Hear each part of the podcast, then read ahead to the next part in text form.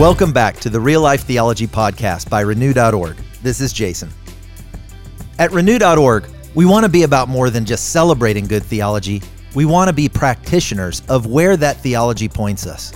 We believe good biblical theology points us towards making disciples that make disciples. One of the most powerful tools to that end is planting churches.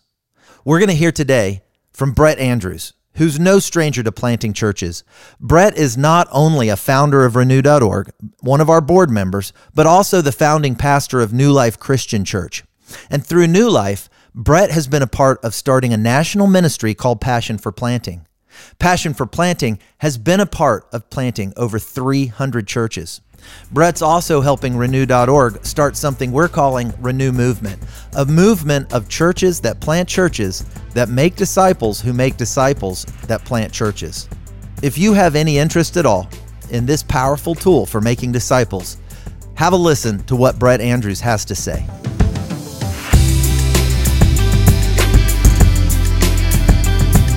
My name's David Sanders. I'm uh, one of the pastor elders over at Harpeth Christian Church over in Franklin, Tennessee. And uh, I was involved with, along with my wife and Bobby and Cindy Harrington, in helping start that church over there. And uh, we've been very excited about Renew and everything that's going on here with um, with the church planting movements and the uh, the idea that uh, Renew is such a vital part of this now. You know, there's a saying that says, what you believe doesn't define you, but what you do defines you. And with that, I want to introduce Brett Andrews this morning, but the reason I'm, I say that is because he's a doer. He's a, he's a person that's uh, that in nineteen ninety-three helped start a church up in Virginia, a suburb of Washington. And and with that, um, since then, they've grown to a multi-site uh, facilities. They've planted over three hundred and helped uh, support over three hundred churches. They've done. Um, they've been involved with um, church planting, and, and, and in doing that, they've helped support other churches in assessment, training, project management, and coaching, countless numbers of churches.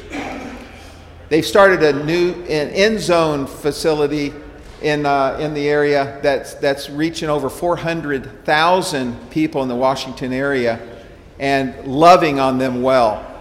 Even and, and the point of that was helping love them well when they didn't even know they were being loved well, to bring them to Christ. Probably one of Brett's uh, greatest joys is, of course, his wife, Laura, of over twenty-nine years, his four children. And with that said, and since we're running a little behind, I have nothing else to say, but I want you all to give a warm welcome to Brett Andrews, who's a champion for the Lord. Thank you. That's very nice. That's very nice. Thanks. Yeah, let, let's begin with a prayer. Almighty God, we th- believe that you are uh, the creator who has placed us in this time for your reasons.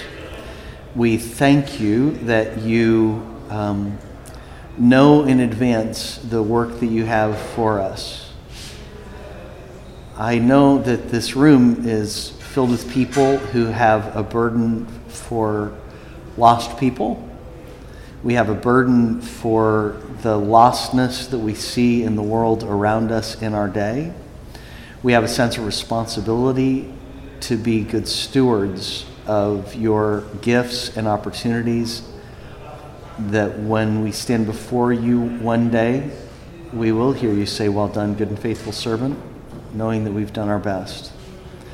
To that end, Lord, I pray that you would guide this conversation, that um, you would, your Holy Spirit would speak beyond my words, that you would give vision and clarity. Through Christ we pray. Amen. Amen. Amen. Before welcome, before we, before I start, um, it's always helpful to have a little bit of a sense of idea of who is in the group and why. So I want to talk about church planting as part of a Renew Movement of church plants. Um, let me ask, how many of you have actually started a church? You have been a part of a church plant, and you've been, wow, okay, that's really good. Um, some of what I have to say is just going to be, I hope, encouraging for you all. It'll be a review. How many of you um, are part of a, a church that has planted in the last five years? And you've planted or whatever. Yeah, okay, good. How many of you are part of churches that have never started a church up in the United States? Okay. All right, that's helpful. How many of you um, really wish that you could go to Jim Putnam's workshop? And anyway, um, I want to thank you for those kind words. Um, uh, anyway, so the... My dad, I grew up in small town, rural Pennsylvania, around a lot of farmers.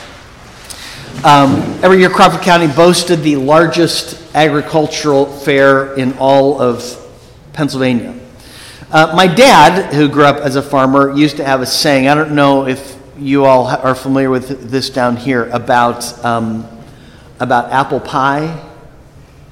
Apple pie without cheese. Have you all heard this one? No? Okay. Welcome to Pennsylvania. Apple pie without cheese, my dad has said a million times, is like a kiss without a squeeze. Renew is about disciples making disciples making disciples based on the teaching, the theology of King Jesus. I believe that if Renew is going to achieve her redemptive capacity, if we're going to be faithful in making disciples who make disciples based on the teaching of Jesus, we will be starting churches that starting churches. Yeah. That if we don't start churches that start churches, it's like a kiss without a squeeze. We're, we're not being fulfilled. You cannot start church. You cannot make disciples who make disciples without ultimately starting churches that start churches. Now, I don't probably need to go into great detail to remind us of the dangerous situation that we find ourselves in in our nation right now. Bobby had a great line. Um, I d- wish I could remember what it was from this last, but we live in a cultural moment of dangerous times. You know, in Chinese, the symbol for crisis, by the way, sometimes people say it means danger and opportunity. I wrote a friend of mine who's Chinese and said, is that true? He says, well, it actually means a turning opportunity. It is a dangerous time, a crisis, but if used well, it is a turning opportunity for good. God can use it for good. We live in a generation of a turning opportunity. It's a dangerous time. Without the power of God, without the blessing of God, things are going to just keep going south. But could it be that God has placed us in this generation because it's a turning opportunity to lead a generation to repentance to Him? Every one of the things I remember learning in college that w- left a great impression on me, every great spiritual revival has been led by a new understanding of God or a new application of God's wisdom. Josiah was king, remember, and they clean out the temple, and then all of a sudden they find the book of Deuteronomy, and it leads to this great revival. The world that Jesus comes into is filled with darkness, spiritually filled with darkness. But Galatians six, Galatians four four, when the time had fully come, God sent His Son into the world. The Word becomes flesh, and there is a revival, a spiritual revival. The world is never the same after that. You think of thirteen hundred years, fourteen hundred years later, spiritual darkness has again, again begun to cover the world. And then you have people like Tyndale come along, or John Hus, who begin to teach the Bible and give it a fresh, um, giving the Bible a new, fresh teaching to more people. And then you have Luther, who comes along with this fresh understanding that salvation is by grace through faith, and you have the Great Reformation, a great revival out of that fresh understanding of an old truth. And then you have the eighteenth century, where these people on the frontier, these Christians on the frontier, are realizing um, division is, the division breaks God's heart. And they have a fresh understanding of Jesus' prayer, may they be one as you are in me and I am in you, so the world may know that you sent me. And so there is this fresh application of unity based on Scripture. Sanctify them by the truth. Your word is truth, for the purpose of evangelism. And that new vision for unity, which is an old truth from Jesus, leads to the restoration, what we call the restoration movement, that spread like wildfire across the frontier. What is it? What is the new, what is the old truth that needs to be applied in this generation that may help lead to revival? Could it be that it's a new vision for starting churches that start churches, for disciples who make disciples that start churches that start churches? I want to talk about church planting from three different levels. First of all, why church planting generally? Why renew church planting, and then how renew church planting. And then we're, for all who want to follow up, um, when we get our lunches, we can grab our lunches, and we're going to meet over by the Passion for Planting booth. And we're, we're going to continue the conversation on the specifics of what renew church planting movements look like. Um, why church planting? Um, because of obedience. Acts chapter one, remember when Jesus sent the disciples, he said, you will be my disciples in Jerusalem, Judea, Samaria, uttermost parts of the world. The church of the book of Acts is a church planting church. The journeys of the Apostle Paul are church planting journeys. The letters of the Apostle Paul are letters to new churches. You can't read the New Testament. You can't read early church history without understanding they were disciples making disciples, starting churches, starting churches from Jerusalem to Judea to Samaria to the other uttermost parts of the, of the world. Matthew twenty-eight, when Jesus gives the Great Commission, go into all the world, make disciples of all nations. You can't go and make disciples of all nations without starting new churches wherever you go. It would be, I'm, I'm going to preach here a little bit. Preach. It would be scandalous in your church if you didn't have a missions budget. The New Testament church was a church planting church. How many churches don't have, don't give a, much money or a dime at all to church planting? Um, I was taught, I grew up Christian church, Book of Acts church, we were taught, if we will do what they did, we will be what they were. If we're going to do what they did, we're going to be church planting churches. Why do we need to be committed to church planting? The first reason is obedience. Second reason that I would um, that I would that I would then add is uh, because we love lost people. Um, Jesus wept over Jerusalem because of lost people. Peter Wagner made the statement years ago. Planting new churches. If I could tell you, I'm going to give you the most effective means of reaching lost people. We want to make a difference in our generation. You know, if I can backtrack, um, you know that we are the one of the top lost nations in the world right now. Yep. That every succeeding generation has had less faith in Christ. That Gen Xers have a lower level of faith. There are fewer generations that have a commitment to Christ than any generation before. Um, what if I could? What if I were to tell you, I have a key for us making a difference with evangelism? Peter Wagner years ago said, planting new churches is the most effective evangelistic methodology known under heaven.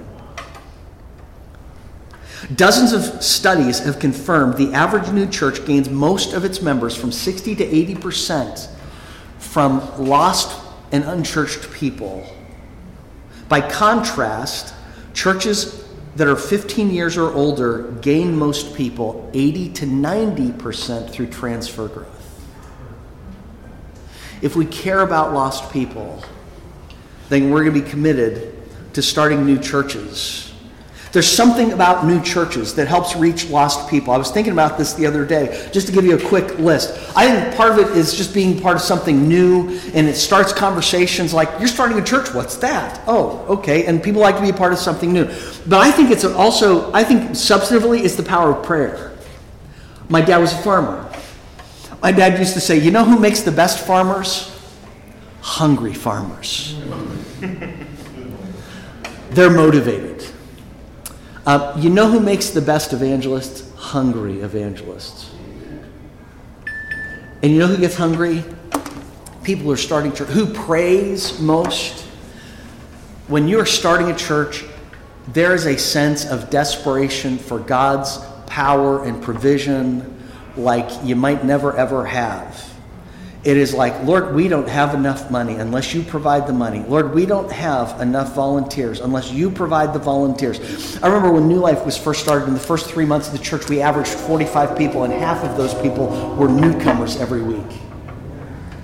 And I would sit, I remember sitting in the car with my wife after services one time and said, you know, if newcomers quit coming, we're just going to be back to our original core starting group. And so you're praying, Lord, keep sending the newcomers. Keep, how do we reach more lost people for you? There's this sense of desperation that keeps you on your knees because you're hungry for God.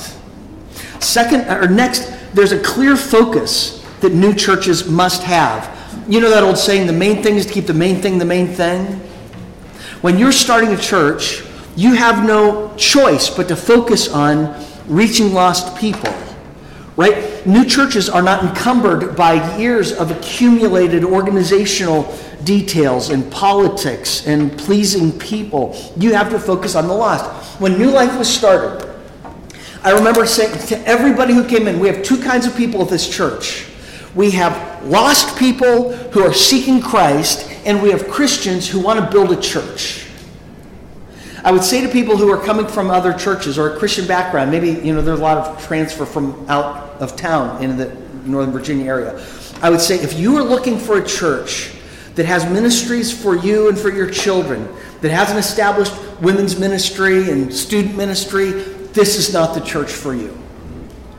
But if you want to be a pillar person, if you want to be a builder of a church that reaches lost people and is going to make a difference for years to come, this is a great church for you. Well, that really focus. You have a core pe- group of people who are focused on, one group of people is just focused on, I need to know Christ and how to, I'm a baby Christian, I need how to l- learn how to walk with him. But then you have a group that is an army ready to build. You don't have a whole bunch of people who look around for their own needs to be met. New churches reach lost people. I could go on and on about that whole deal, but uh, we'll leave it there. Um, Church planting is also important because it's one of the most effective ways to renew an existing church. One of the resistances that churches will have is, but if we become a church planting church, then what about us? What's the negative effect, effect it'll have on us? Again, Peter Wagner has shown that congregations that give birth to new congregations grow twice the rate that churches that don't. Congregations that are church planting churches grow faster than churches that don't. Why? I could give you some practical reasons for that. First, it's because they bring the, the starting the new church brings new ideas to the existing church. Second, I would say they surface creative and creative leaders and strong leaders and innovative leaders. Um, I would also say that, um, well, the most important thing, I'm trying to, I want to leave enough time here so that we can um, have some question and answer later, but I think it's just because of faith. I think the spiritual reason is the parable of the talents. You have three kinds of you have two kinds of people in the parable of the talents, in those three. You have two who risk and double, and you have one who plays it safe. You have one who lives in fear. Um, whatever is not of faith is sin, the Bible tells us. Jesus gave us that principle that we apply easily to our own lives, but sometimes have a hard time applying it to our churches. Whoever seeks to find his life will lose it. Whoever loses his life for my sake will find it. Why is it that existing churches die? Could it be because we get so wrapped up in perpetuating the machine, in in um, in trying to seek life for ourselves, our ministry, our needs, our people? But it's those who say, like, the, we, we said years ago, we want to be a Matthew twenty-five church, which means those two guys who doubled their talents, I think the assumption there is that they risked their talents, and there was a point where they could have lost their talents. And if we're not, if we don't have the faith to sometimes step out on faith in God and risk so much that we could lose it all, it's going to be hard for God to bless us. Um, being part of a church planting church, I would encourage you all to be a part of this Renew movement of church plants because of the faith act that that is. Because it forces us to be open-handed, to say, God, it's not about us. One of the most difficult things about being a church planting church for New Life is being open-handed with your best people. Yeah.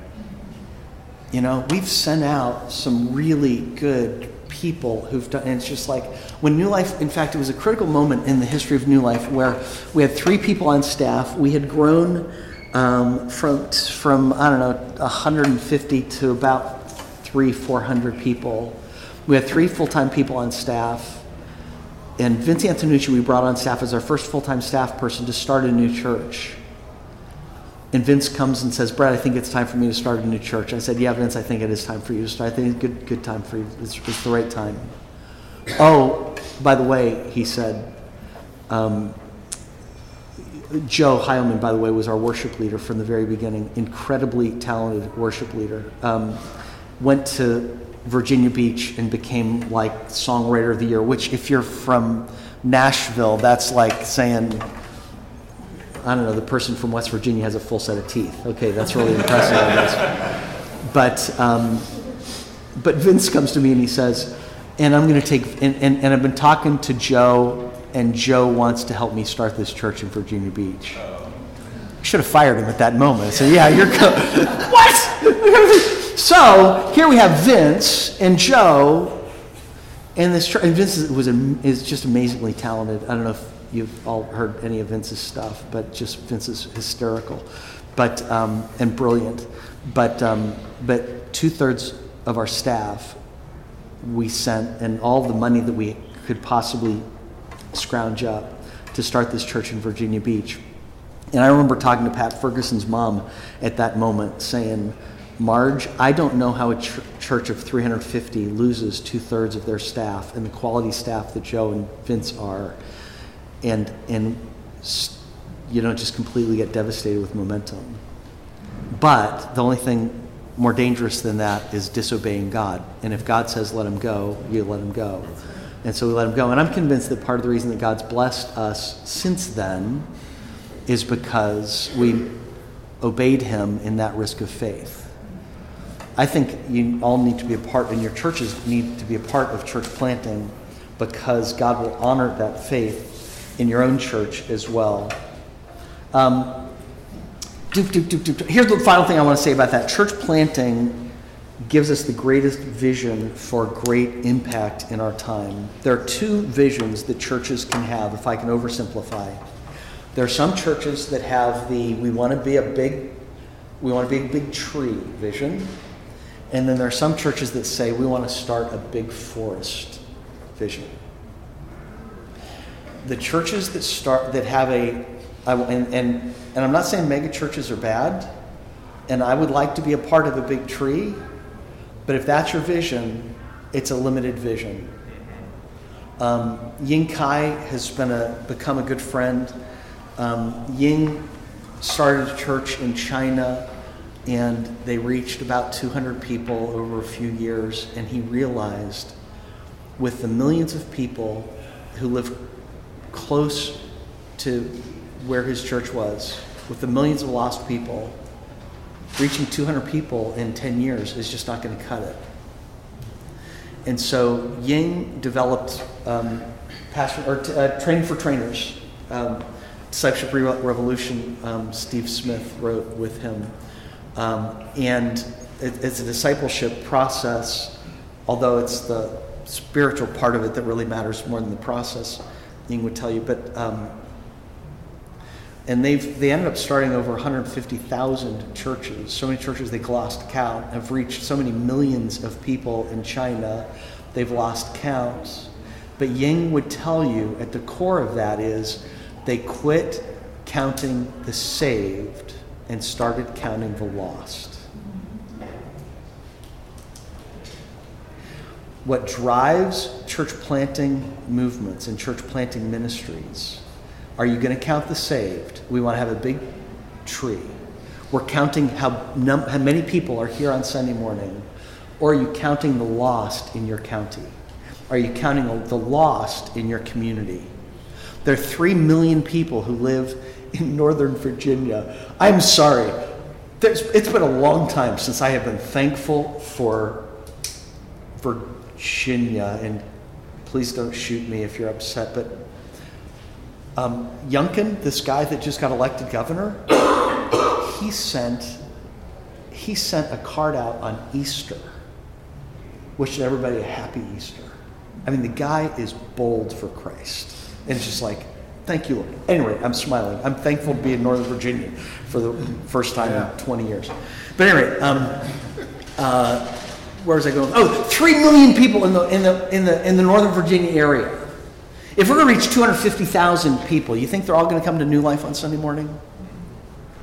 If we're going to be effective in making a difference in our time, we have to elevate our vision from how many people are we going to gather, how many people are we going to collect, to how can we how can we reach this community for Christ as soon as possible, because people are dying and going to hell without him. My friend Vince Antonucci, who grew up, you know, his mom was a Jew, his dad was a professional gambler, so he says they never took him to church much. They never took him to church at all. He loves to say, Jesus wept over Jerusalem because Jerusalem was filled with lost people. He asks, when was the last time you wept for lost people? And then he says, we like to think that our hearts are close to the heart of Jesus. Jesus' heart wept for lost people. If our hearts don't weep for the people that Jesus' heart weeps with, maybe our hearts aren't as close to Jesus as we like to think that they are. That is a really, that really makes me feel uncomfortable, so let's move on uh, from that. But here, here's the here's the whole deal. I'm, I say all of the why church plant? Because we want to make a difference in our generation. Because we have a vision and a heart for lost people. It is driven by lostness. The people who are leading disciple-making movements and church planting movements, it's not about organization. It's not about how do we do the best church that we can do. It's about a heart for lost people that drives it all. Why church planting with Renew, or as part of Renew? Um, let me state the problem, and then I'll give you the solution. So New Life has been church planting from the very beginning. We have been part of helping many churches get started in various ways. Um, if you're familiar with Exponential, we, um, we're one of the founding churches with Exponential church planting. And about ten years ago, I started to get fearful um, because I started to notice um, there's something worse than not starting new churches. I've just done a whole talk on why we need to be churches that start new churches. There's something worse than us not starting new churches, and that's starting church planting movements that that. that plant churches that become heretical in ten years, twenty years from now. And yeah, have you ever noticed people never wander toward God. People never kind of drift toward greater discipline. The drift is never toward a higher respect for the Bible. It is always away from God and toward compromise. And so you have this perfect storm of things happening where we're starting a whole bunch of churches. Now, who are the people that normally start churches? They're usually the younger people who are too stupid to know any better. Um, but they're often people in their twenties and thirties, or maybe thirties and early forties, although we do have a guy that we're training right now who's like seventy years old. Wow. How old is he? The fellow in our re- residency. Oh, you're not you're not doing yeah, the residencies. No, uh, anyway, but he's seventy years old, and he's like, I have I have one good run left in me, and I'm going to start. It's like, good for you. This is wonderful. Um, but that's rare, really rare. And so what happens is um, you, you have an entrepreneur who's young. And the other thing about entrepreneurs, they love innovation. They love the next newest idea. Acts seventeen really applies to them. They, they're fascinated by the next new idea. But, well, the next new idea in our culture is rarely like Jesus is king. It's always this drift away from that. And so what we saw happening as the culture became, I mean, You know, I mean, we were, we were drifting the wrong way for a long time, and then all of a sudden, it's just like the homosexual marriage thing became legal, and um, the complementarian, egalitarian stuff became, and the social justice stuff came in, and it's just like, which, again, social gospel, social justice, if they're not the same, I don't know what is, but the, um, and so we saw these young, and here's the here's the other element. They love lost people. And so what do we do? We quote Paul, who says, I will do anything to reach some. To the Jew, I'll become a Jew. To the Gentile, I'll become a Gentile. And they'll take that and they'll misapply it, and they'll like, well, maybe we shouldn't talk so much about divorce. Maybe we shouldn't talk so much about homosexuality. Maybe the reason that homosexual people don't like the church is because of the way that church has dealt with homosexual people in the past. And I'll say, no, maybe because, it's because the Apostle Paul says that we are the stench of death to the world. Anyway, that's a whole different thing. But and, and so what do they do? They'll, in the name of reaching lost people, they'll compromise essentials. They'll compromise the clarity needed on core gospel things. Yeah. And so there's this drift. And so what happens is you start, so independent churches, start independent churches, and they get influenced then by others. Let me give you an example. We started a church in the Washington, D C area ten years ago. Vetted the couple, assessed the couple, um, they did our project management stuff. They promised that they were solid on biblical stuff. They promised they were solid on Um, on, on on complementarian issues and male eldership, and then they got influenced by others who taught egalitarianism. And within, I don't know how many years, five years of the church, they had just gone full, they, they were started by complementarian churches. And they had gone full-blown egalitarian. His wife is now a co-pastor with them, and they are, well, now the church is ten years old. They're moving on to a different church. What kind of leadership do you think that they're going to hire to replace him? Leadership that honors the doctrine taught by the churches that started them? We need Renew Movement churches, because we need churches with a solid biblical foundation that provides ongoing accountability. You start a church as a Renew Movement church, you are saying two things. One is the, the senior minister is committed to the doctrine that has been outlined with Renew.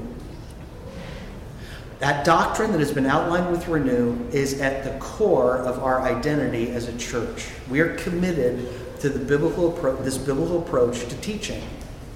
Not only that, then you have the leader, do, the, the senior minister do that, but then the elders who come on later, they have to say, we are we are committed to renew doctrine. Um, by the way, what happens in new churches often is, you know, after four or five years, they'll they'll they'll have their first eldership develop, um, and often those elders come from who knows whatever kind of background. You know, maybe it's a strong Calvinistic background, or maybe it's a, just a really worldly background or whatever.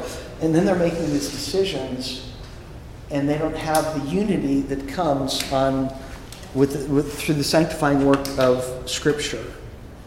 Um, and so starting as a renewed church gives a foundation and accountability. Can you say, we're not going to be a renewed church anymore? Sure, but you actually have to work against what you've established as your identity. Second, it's the best way for us to build Renew Movement. How, how does a church become a renewed church right now? Do, how many churches actually even would say, our church identifies as the Renew, we're part of the Renew Fellowship of churches?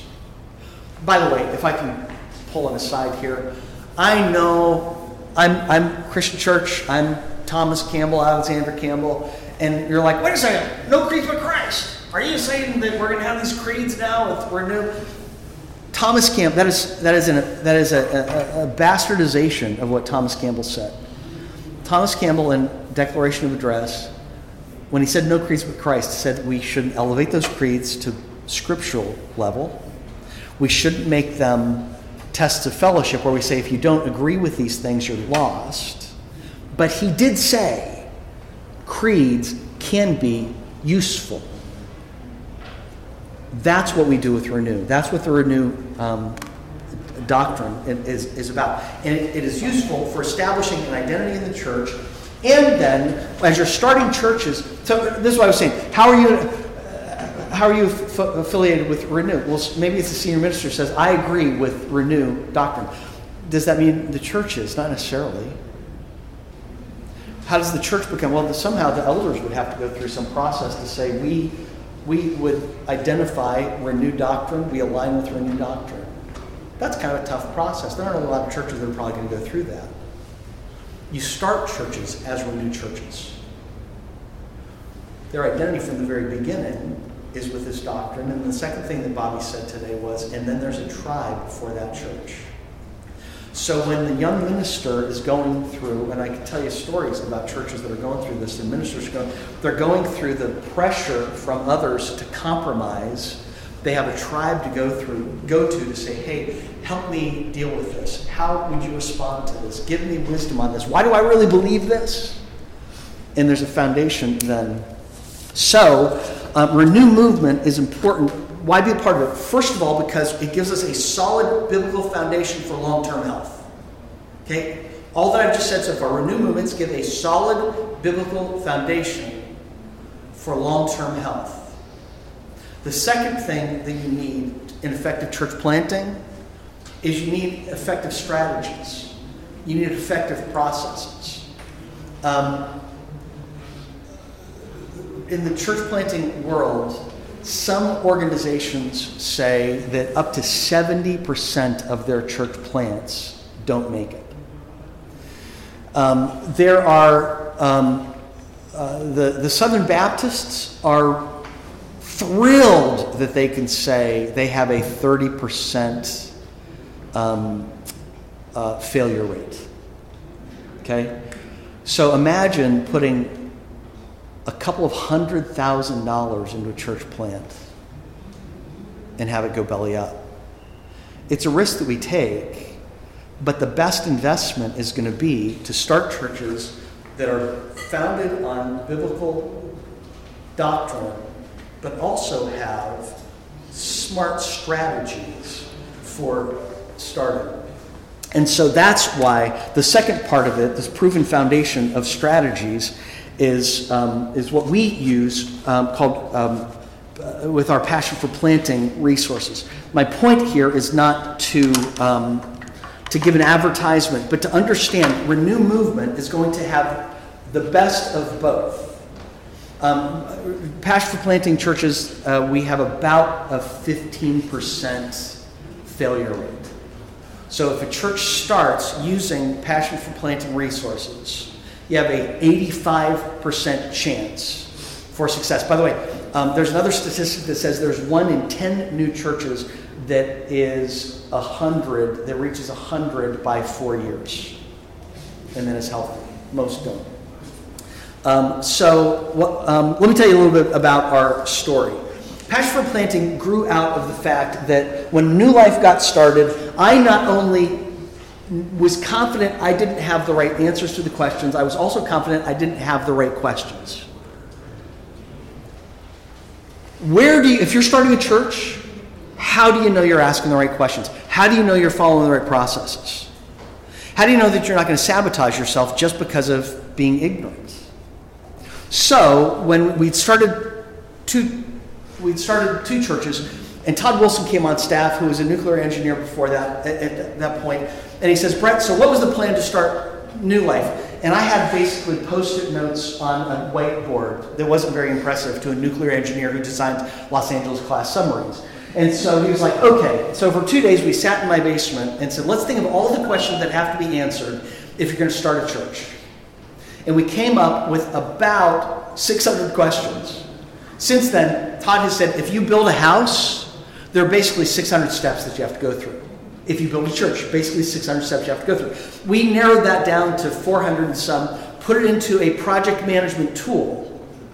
And this is what we walk church planters through. We don't give all of the answers, but we do say, these are the questions that you have to answer. Some of the work we can do, because we've done it a million times. You don't have to come up with your own f- in, uh, incorporation documents or whatever. Um, but we will walk you through this. What does that do? That helps. That, that that helps the minister not live in ignorance. But there's this confidence of, oh, okay. And so this is what I need to do by this time. We put it on a time frame. Not only does that help the minister know what he's doing, and we have a project manager who's walking that person through it, but the organization that's planting the church. Let's say you have five churches come together to start a church. We're going to talk about what it means to start as a network in a second, but let's say you have five churches coming together. Most church planting organizations don't know what the church planter's doing. When we first put this together, we talked to church planting organizations and said, do you think you'd find this helpful? By the way, nobody else is doing this. You can't find this anywhere else, the, the way that we're doing it. Um, but the um, um, I'll give you one more advertisement. Six churches were started, six Christian churches were started in Florida before COVID. Only one still exists. Um, and that was a, that's a church. That's a Passion for Planting church. Um, But the, um, Pat, where was I? You weren't listening either? The, uh, the networks don't know what's going on. Oh, yeah. And so, and so they, would this be helpful? Is that, yeah, so what we can do is, thank you, you've done this a few times. Patrick Bradley over here is going to be talking at our lunch, if not right now, uh, has personally been project manager for about one hundred fifty churches in the last fourteen years. Nobody else in the United States has done, nobody else anywhere has done what, what Patrick has done in working these, working churches through this kind of thing. But what the, what it does is it, it the, as we project manage, it gives a report to the church planter to say, this is, these are where you're, you should, this is where you should be. This is the timeline. You're ahead on this, you're behind on this. And there's an accountability structure then to the organizing churches to be able to say, and this is where your church planter is. So there's a healthy, not only process, but a healthy accountability to get people moving forward. Um, I don't want to bore you all to tears with this stuff, but it is, um, it's, it's really significant. There are four things that we find essential for a healthy church plant, for uh, essential for the process. First, every church planter should be assessed. It, are they really called? Are they ready? Second, they need training. That's why we do boot camps, and we do a ten-month residency cohort. They need project management somehow. And by the way, we make um, we make the project management tool available for free online. Um, every it, it's been used in, to start churches in every continent in the world other than Antarctica. If we could have a volunteer to start a church in Antarctica, we would really like to put that as part of our accomplishments. Um, and then coaching, ongoing coaching. All right? So how then, some of you are saying, how do you start a church? And how do we start a movement? Can you imagine starting a ch- being part of a church plant? Can you imagine being a part of starting thirty churches a year? What about starting one hundred churches a year? See, the vision for Renew Movements is not just planting healthy churches that are healthy long-term, but churches that plant churches that plant churches. And so you have an exponential effect where these churches are starting churches together. Can I state the obvious? The key to church planting movements is not mega churches. The key is unleashing the ordinary church. I grew up in a church that's two hundred, three hundred people. They would like to start churches, but how are they going to start a church with just two hundred, three hundred people themselves? But if they can be a part of a church, so we put networks together of four or five churches that together work to plant a church, and then those churches, then that church that's planted, they then become part of a church plant in the future. To talk about that, Uh, Pat, we're going to have you share. How much time did I give you? Did I give you any time? Yeah, a few minutes. Okay. So, Pat Ferguson, who's been a part of a whole bunch of... Um, if we'd come prepared, I'd have two clipboards and two pens. If you want more information about what we're doing, just jot down your name and email address, and we'll we'll get you more information. Um, Brett already touched on this a little bit um, in various ways, um, but I want to share just a couple benefits to network planting and how we do it. Um, the, the first thing I just want to mention is what are the big challenges to church planning? Um, logistically speaking, there's the spiritual challenges, there's lots of challenges, but in terms of logistics, which is where Patrick and I tend to live, um, it's funding and finding qualified planners, um, bringing four or more churches together to plant churches. Um, really help solve both of those things. The funding stream is increased as more churches participate. The small church that Brett mentioned um, is able to be a part and bring a smaller amount um, to the table, but be part of church planning instead of you know sitting there on the sidelines like, well, we don't have enough to be able to plant a church, so I guess we can't be a part. It allows every church to be a part. And it broadens the pipeline of finding church planters um, by giving us more churches to pull from, to look for candidates, um, to raise planters up. Um, meanwhile, the church plant itself has a lot of benefits from uh, planning inside of a network. Is instead of just having one mother church, they'll have four or five or six moms, um, each one bringing different skills, uh, different wisdom, um, different strong ministries. You know, one might have a fantastic children's ministry, one has a fantastic teaching pastor, one has a fantastic student ministry, whatever, and they get the benefits of learning from the best of each of the moms, um, which is great. And the network churches get to be part of more church plants, whether it's the small church that wasn't able to be part at all before this gets to be a part, but even the larger churches. Um, you know, New Life, we might be able to, you know, fully fund one plant a year. Um, instead, we get to be a part of four or five church plants a year and learn back and get the positive feedback from the churches.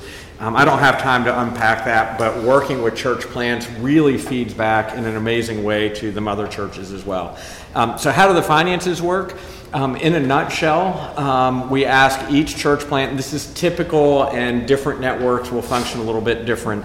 Um, but each church typically commits about fifty thousand dollars over a three-year period, and that works out to sixteen thousand six hundred sixty-seven dollars a year for those not as good at math, um, which, again, almost any church can participate with a sixteen thousand dollars a year commitment to this. Um, typically, the finances are intended to cover one year pre-launch and two years post-launch.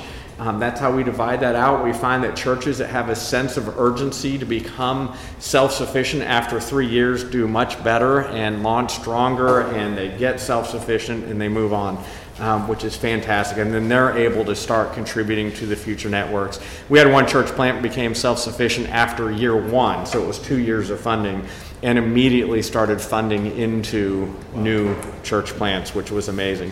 Um, usually the church planner also raises money. Often that would be a matching two hundred thousand dollars. So in the typical network, if we have four churches with fifty thousand dollars, the church planner raises two hundred thousand dollars. That gives a total budget of four hundred thousand dollars. If you are in a city or expensive urban area or something like that, we just add to the number of churches. Um, that's why sometimes we have five or six plant um, or mother church um, networks. Um, we typically require about a third of the dollars to be in hand prior to bringing on the church planner. We might have identified a church planner before then, but we want to see a certain amount of money already in the bank, ready to go before they they hit the ground running. Um, from a leadership standpoint, sorry, you want to go ahead? He's cut us off.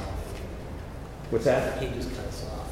He just cut us off. So we need to wrap up. So if you want to find out more, um, we're going to be over at the P four P booth. Uh, grab your lunch box, come over there, and we will share more there about how it works. Yeah, let me close just with prayer and say, um, yeah, there's there's lots more detail, and, and Passion for Planting booth will be there the whole week too, or the whole the, today, the whole day. Let's pray.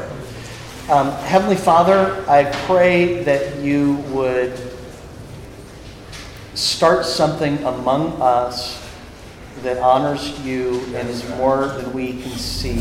Yes. Give us a heart for lost people. Give us a trust to follow your leading. And may your Holy Spirit do your work in your way for your glory. Through Christ we pray. Amen. Amen. Amen. Thanks. All right.